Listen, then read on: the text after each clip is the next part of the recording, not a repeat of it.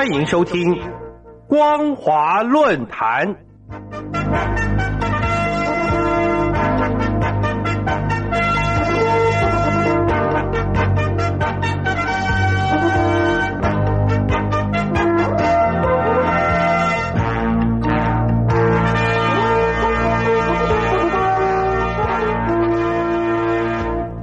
听众朋友您好，欢迎收听光华论坛，我是王琦。今天要跟大家谈论的主题是威胁全球安全，中共布局五 G 战略。各位听众朋友，所谓的五 G 指的是第五代网络技术。过去的二 G 网络只能传递文字短信，三 G 实现了照片分享，四 G 开启媒体时代，五 G 呢将实现扩增实境技术。而五 G 的通信网络不仅是网速，更是数据搭载能力的大幅提升。即便在人口密集的市区，也能够流畅的使用大数据流量网络，并且可以帮助无人驾驶汽车系统互通信息。因此，在成本上特别敏感的国家，对于中共的五 G 低价策略十分难以抗拒。美国网络安全和基础设施安全局早在二零一九年八月报告当中指出，五 G 含有大量的安全隐忧，并且直言，假若五 G 的供应商属于不被信任的实体，恐怕对于国安造成无法弥补的伤害。事实上，五 G 的主要风险有以下几点：首先，由不受信任的公司提供的零组件，使得供应链上的软硬体都存有被攻击的风险。其次，五 G 为了达到高效宽频网络，因此需要数量更多、范围更大的基地台、伺服器等基础建设。这代表整个五 G 网络将提供攻击者更多可以下手的目标。最后，五 G 的迅速发展也让华为、中兴通讯等陆资企业趁机崛起。华为也是中共推动数字丝绸之路的重心。中共利用这个公司，企图在各个地区取得超越美国的地缘政治利益。随着五 G 时代到来，特定的民间供应商还具备辅助中共未来发动超限战，对于其他国家设施实施网络攻击的能力。尤其是中共在二零一七年施行的国家情报法，更是让北京当局有权调查、监视，甚至是接管网络，也让中共的民间供应商所建立或维护的网络系统非常容易遭到中共渗透。此外，在中共“一带一路”倡议下的全球港口建设当中，中共特定的民间供应商充当了从光缆铺设到港口软体设计、视频监控的主力，正在逐渐帮助中共向外扩张。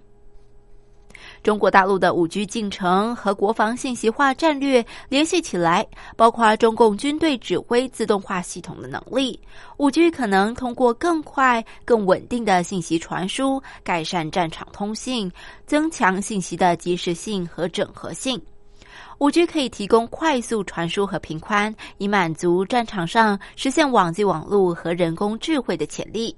而且有助于实现军事智能化。而中共军队试图将人工智慧技术应用在军事领域，除了应用在战场上，中共如此迫不及待的要步入五 G 时代，更是为了军事效益。这种军民融合技术，使得共军从民用经济和基础设施中受益，可以提供比美国或是其他潜在对手更显著的资源优势。中共推动五 G 有助于军事创新，在未来军事竞争中胜出，以满足未来作战的资讯支援、强化资料分享、直管机制、增进系统架构等需求，迅速整合资讯与改良通信潜能，提供战场觉知的关键战力。从中共意图横跨太空与陆基系统，建立整合资讯与通信架构的倾向检视。就可以看出五 G 的必要性。例如，中共将整合五 G 和北斗卫星导航系统，以提升定位、导航和即时能力。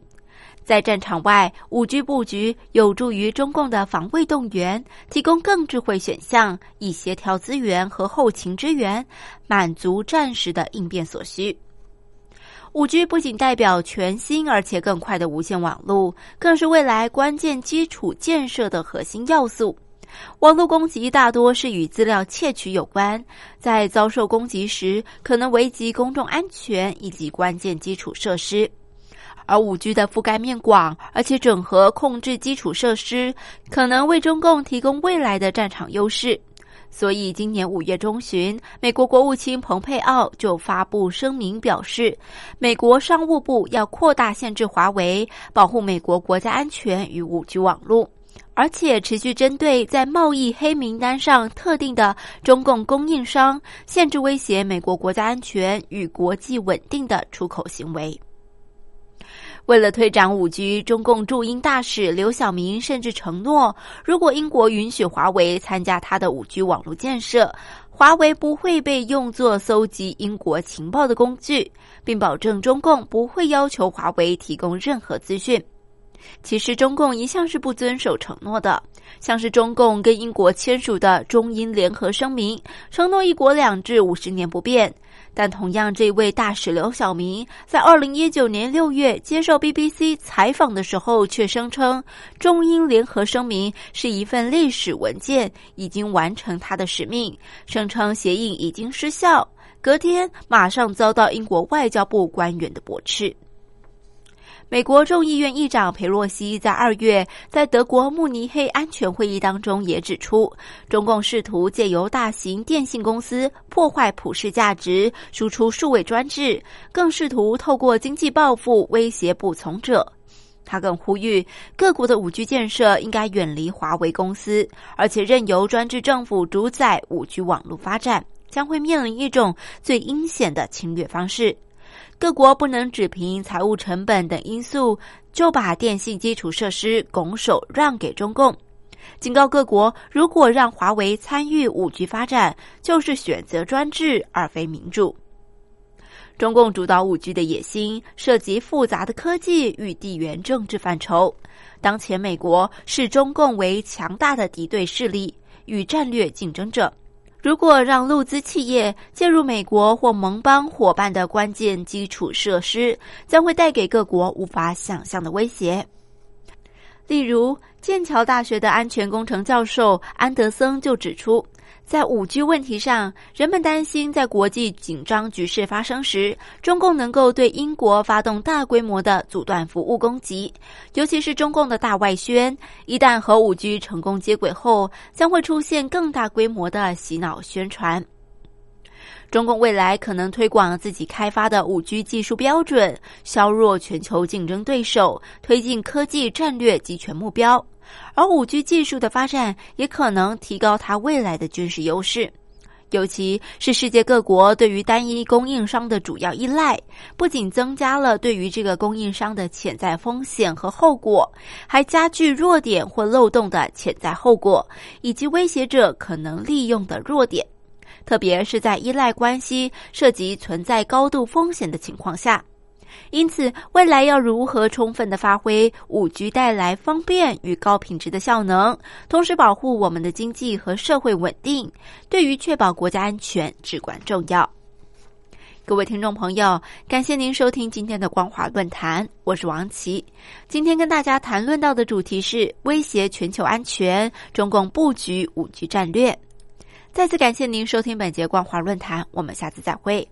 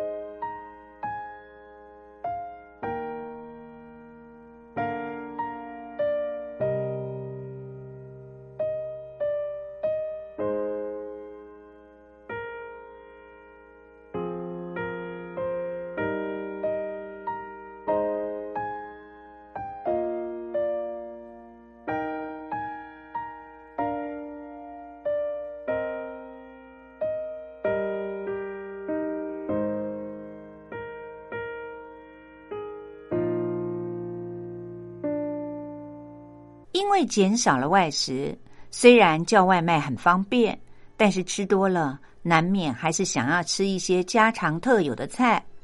尤其平常难得聚在一起的家人都在家了，家庭主妇想尽了办法，包括从网络搜寻，天天的变出了不同的菜色，因此厨艺大为增进。最近疫情趋缓了，我在一家生意很好、座位很挤的餐厅里吃饭，无可避免的听到了邻桌两位熟年男士的对话。内容竟然是分享如何能够在家里煮出一碗好吃的面来。第二，体态丰润了，因为不能够到处的啪啪照，许多的运动中心、健身房也不营运了。再加上厨艺精进的结果，体重想要不增加也很困难。几个月没见的朋友，看来看去，怎么脸都圆了？肚子好像也多了一圈，我想朋友看我应该也是如此吧。第三，看见了住家附近的美好，有些朋友反而体态更为轻盈，身子更结实。原来是他每天早上晚上都在住家附近的公园里、堤岸上、步道或者是街道上践行大约一万步。心也跟着静下来了，这才发现原来住家附近也有好风景呢。第四，凝聚亲情，一家子整天都在一起了，难免会有摩擦，甚至还看到了家暴的新闻出现了。但是此时却也是凝聚亲情的好机会呢。比如，朋友住在国外的孩子回来了，因为班机取消回不去了。除了和父亲母亲一起追剧、打麻将，还深度长谈，也化解了过去小小的心结。第五，修补身体。台湾因为疫情控制的不错，医疗资源并不匮乏，一般的手术都不会受到影响。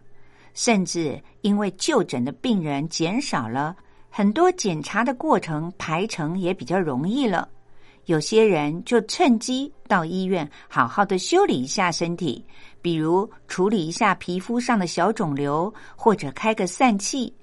像我自己就动了腰椎的手术，之后刚好在家休养。而我的一位朋友则去了医美院所做了美容除斑。因为大家都戴着口罩，就算脸部红肿也看不到，只觉得疫情怎么让她变得更漂亮了。第六，原来我们的眼睛也会笑。我有一位朋友告诉我说，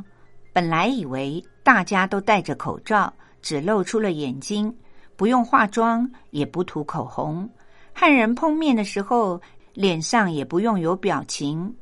没想到。原来笑的时候眼睛会眯起来，有时候还会成为一条缝，所以尽管戴着口罩，笑意还有脸色是藏不住的。何况我们还点头、招手，有很多的肢体语言呢。第七，多看书、勤写作，体验一下视讯开会和远距离上课，这就是我主要的活动了。早上努力的阅读家里面闲置了很久的新书，并且写下读后感。下午静下心来写作，让专栏文章可以提前交稿。很多的会议因为疫情而改为了线上会议。我学习如何的加入视讯会议，不要耽误了开麦克风或者是镜头，以免让自己和家里面乱糟糟的情况显现在画面里。另外，直播会议不仅省了交通的往返，而且在家听演讲，一边喝茶、削水果或者做做伸展运动，学习的效果也的确很不错呢。当我们慢慢的走出了对于病毒的不安和焦虑，生活逐渐的恢复到了原本忙碌的常态，回想一下疫情期间的不方便、沉潜。慢活与耐心，还真是一个很不寻常的经验呢。各位听众朋友，以上就是张静为您朗读的台湾的荣民总医院非常知名的退休教授，他现在同时也是国立阳明大学的兼任教授，神经内科的知名医师刘秀芝教授，他所写下的，在新冠肺炎的期间，我们有没有仔细的想一想，利用这突然多出来的时间？减少了人际关系的活动以后，我们到底学习到了哪些？对我们自己每一个人，是不是带来了不一样的新体验呢？张静读完了文章以后，的确是深有所感。在这段悄悄流逝的时间当中，好像我们的生活真的增进了很多的经验，但是也失去了很多过去。频繁的社交活动，不知道听众朋友您呢有没有好好的静下来想一想？您在二零二零年这很不一样的一年里面，您多了些什么，少了些什么？接下来张静要为您介绍的这首歌是一首民歌，由当年的民歌手施孝荣所唱的《木棉道》，非常热闹轻快的一首歌《木棉道》。在台湾夏季的时候，整个行道树上的木棉花都会开得红艳艳的。当然，您也会听到在树梢上的蝉叫的声音。我们现在就一起来听听这首《木棉道》。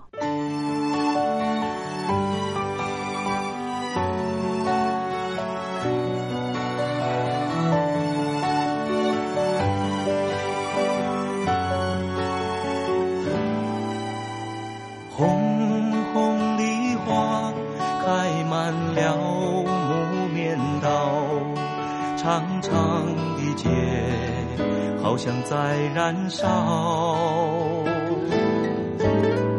沉沉的夜徘徊在木棉道，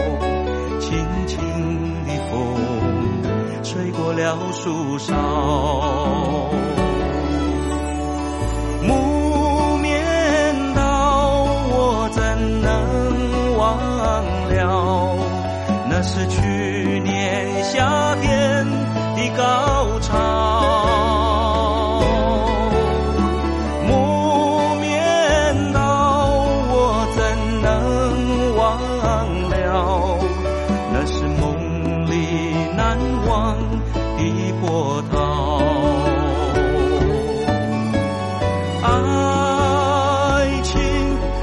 相梦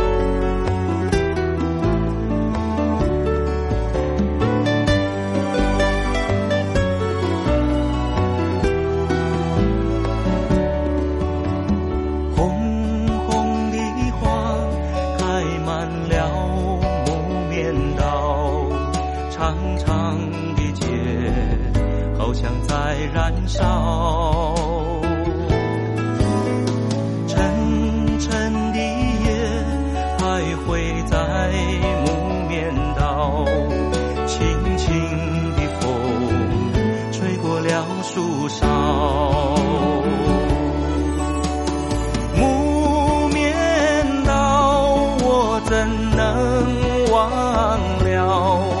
那是去年夏天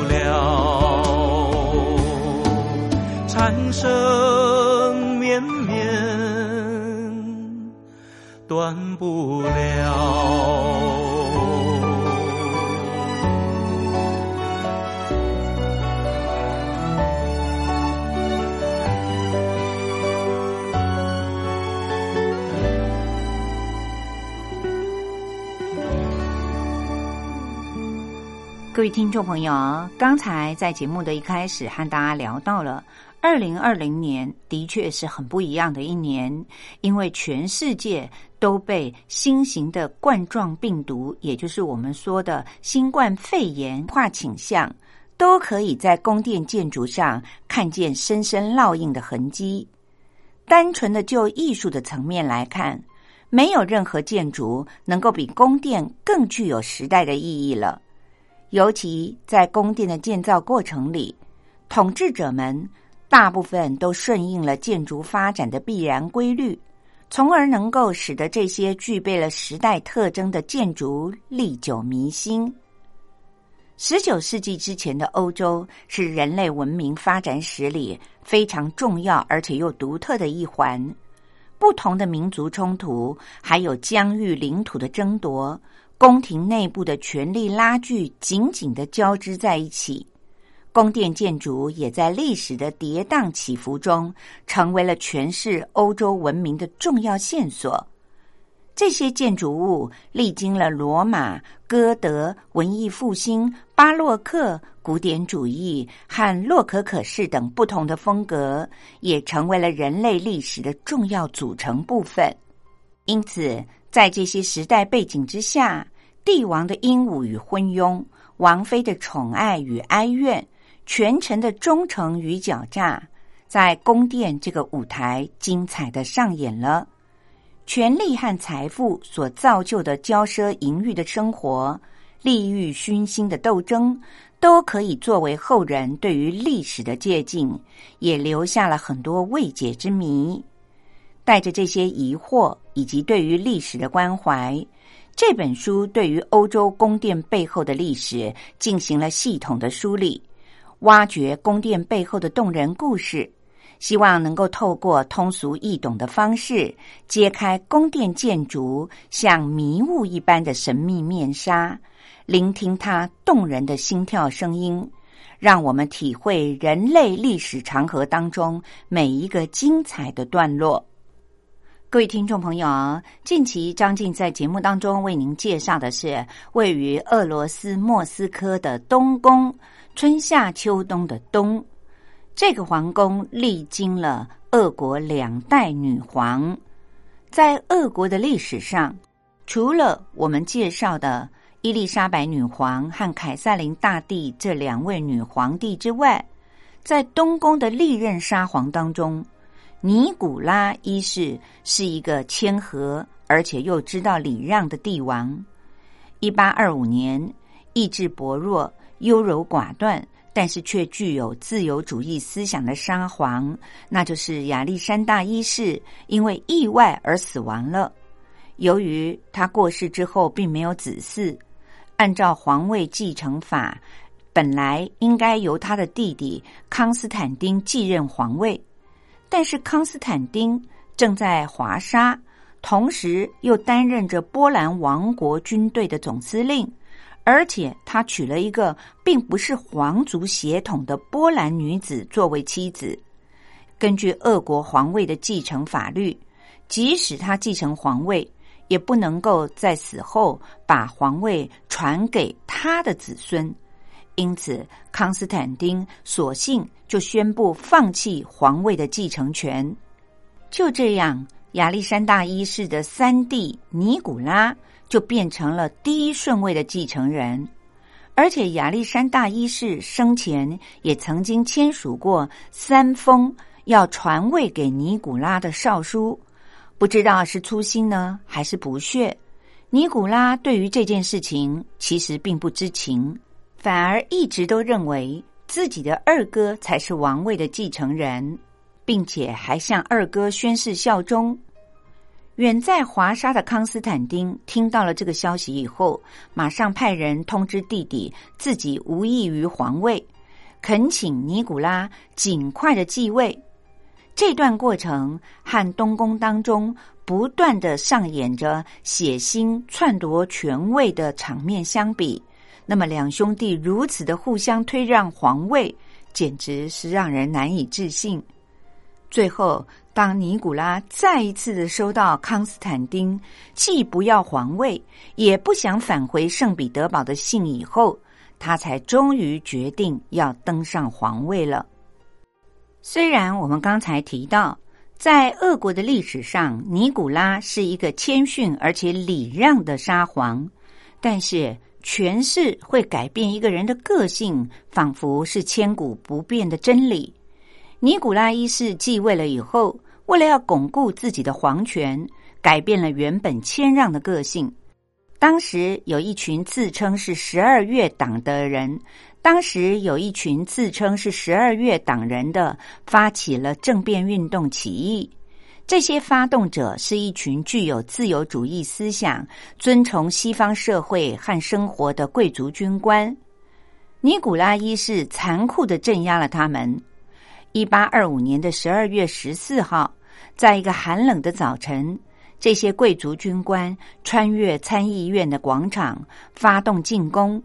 经过了短暂的炮火交战，这项起义被镇压下去了。所有的政变策划者都被逮捕了。尼古拉一世亲自的审问政变的领导者，还判处了极刑。其他的人则被他流放到了西伯利亚。另外，尼古拉一世也设立了秘密警察，加强对于自由思想和革命运动的压制。他倒行逆施，终于在一八三七年的十二月得到了痛苦的报应。在十二月的十七号到十九号，有一场莫名的大火，几乎把东宫里面的装饰化为了乌尽。万幸的是。所有的造型艺术品、还有器具以及其他珍贵的财产都被抢救出来了。这时候，恼怒的尼古拉一世下令全部采用白色大理石重新的装潢东宫，以杜绝后患。经过严格的挑选，出产于意大利的卡拉拉大理石被选中了。卡拉拉大理石，它细腻平整。而且非常的光滑美丽，具有非比寻常的一种庄严的感觉。这和东宫大厅里面原本装饰成为了镀金图案的天花板，和由珍贵的稀有木材相拼而成的地板，显得很协调一致，既和谐又美丽。东宫里面的孔雀石客厅，则是由孔雀石装饰的唯一保留很完整的起居厅，因此艺术价值最为珍贵，作为皇后的会客厅之用。厅内有八根立在那里的柱子，和同样数量的八座壁柱，以及两个壁炉，也都是由孔雀石所砌成的。并且采用了复杂的俄罗斯马赛克的技术，鲜绿色的孔雀石和天花板以及柱冠上华丽的镀金装饰的艺术效果显得非常的鲜明。修复完成之后的东宫又被重新的注入了新的生命力，然而俄国却步入了落日余晖之中。尼古拉一世在和欧洲列强争霸欧洲的过程里力不从心，尤其是拖延已经很久的克里木战争，把俄国拖入了战争的深渊。更显得讽刺的是，一个严厉推行军事统治的沙皇，在自己的国土上居然输掉了战争。英法联军的供给线长的可以环绕大半个地球。而具有天时地利的俄国军队却被打得落花流水，这也使得尼古拉一世颜面尽失。一八五五年的三月二号的清晨，圣彼得堡天寒地冻，大雪覆盖着，东宫当中突然传出了尼古拉一世突然驾崩的噩耗，俄罗斯的朝野一片哗然。时至今日。历史学家们对于他死亡的真实原因依然存在着分歧的看法。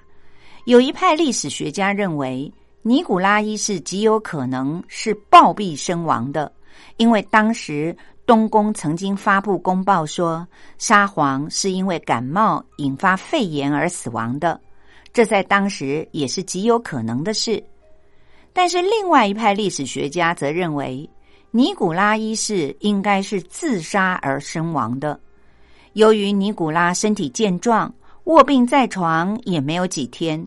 而在此之前，沙皇因为战争的失败，长期的处于一种忧郁的状态，所以服毒自杀更显得可能了。不论历史学家们所推测的结论是如何。尼古拉一世的死亡，也把这个百年之谜永远的留在了东宫。各位听众朋友，介绍完了位于莫斯科的东宫之后，利用接下来的短短的时间，想要再为大家介绍一个俄国非常知名的赫米塔吉博物馆，也有的国家把它翻译为影视卢博物馆。这个博物馆位于圣彼得堡的涅瓦河边，是属于东宫建筑群之一。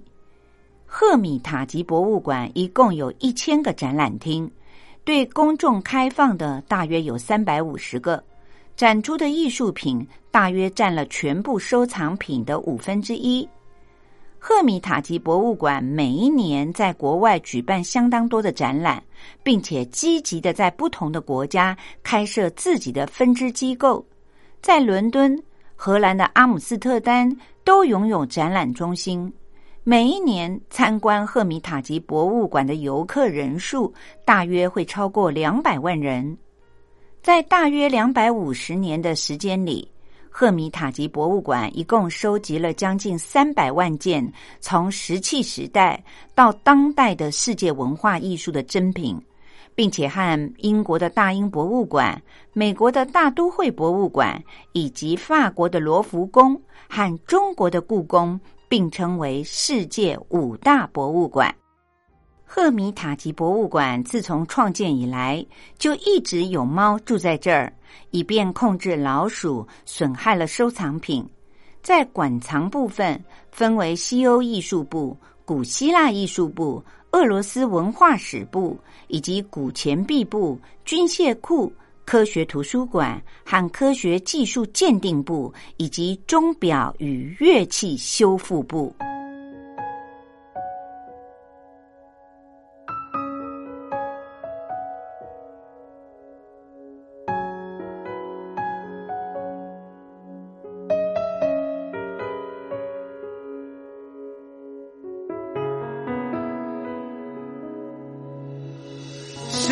执手与君别，闲言碎语都不说，只点那满城花絮，继续烟波，就仿佛分离的只是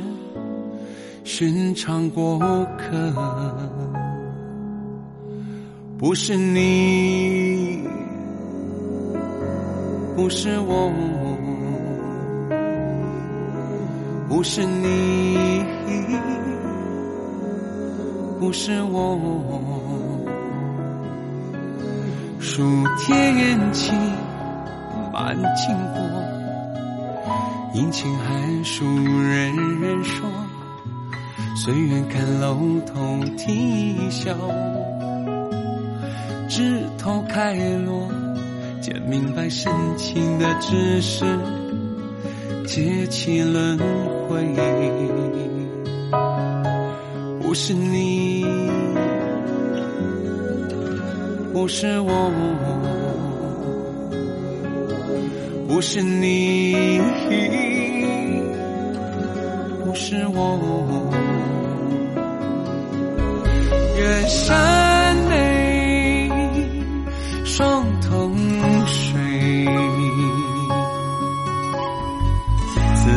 晨昏是憔悴，偶然间梦中灯前一位，远山眉，双瞳睡。放下了这许多，因缘颠倒折磨，割舍了这一切，阴晴悲欢离合，不是你，不是我，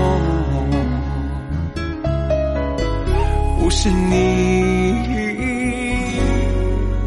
不是我。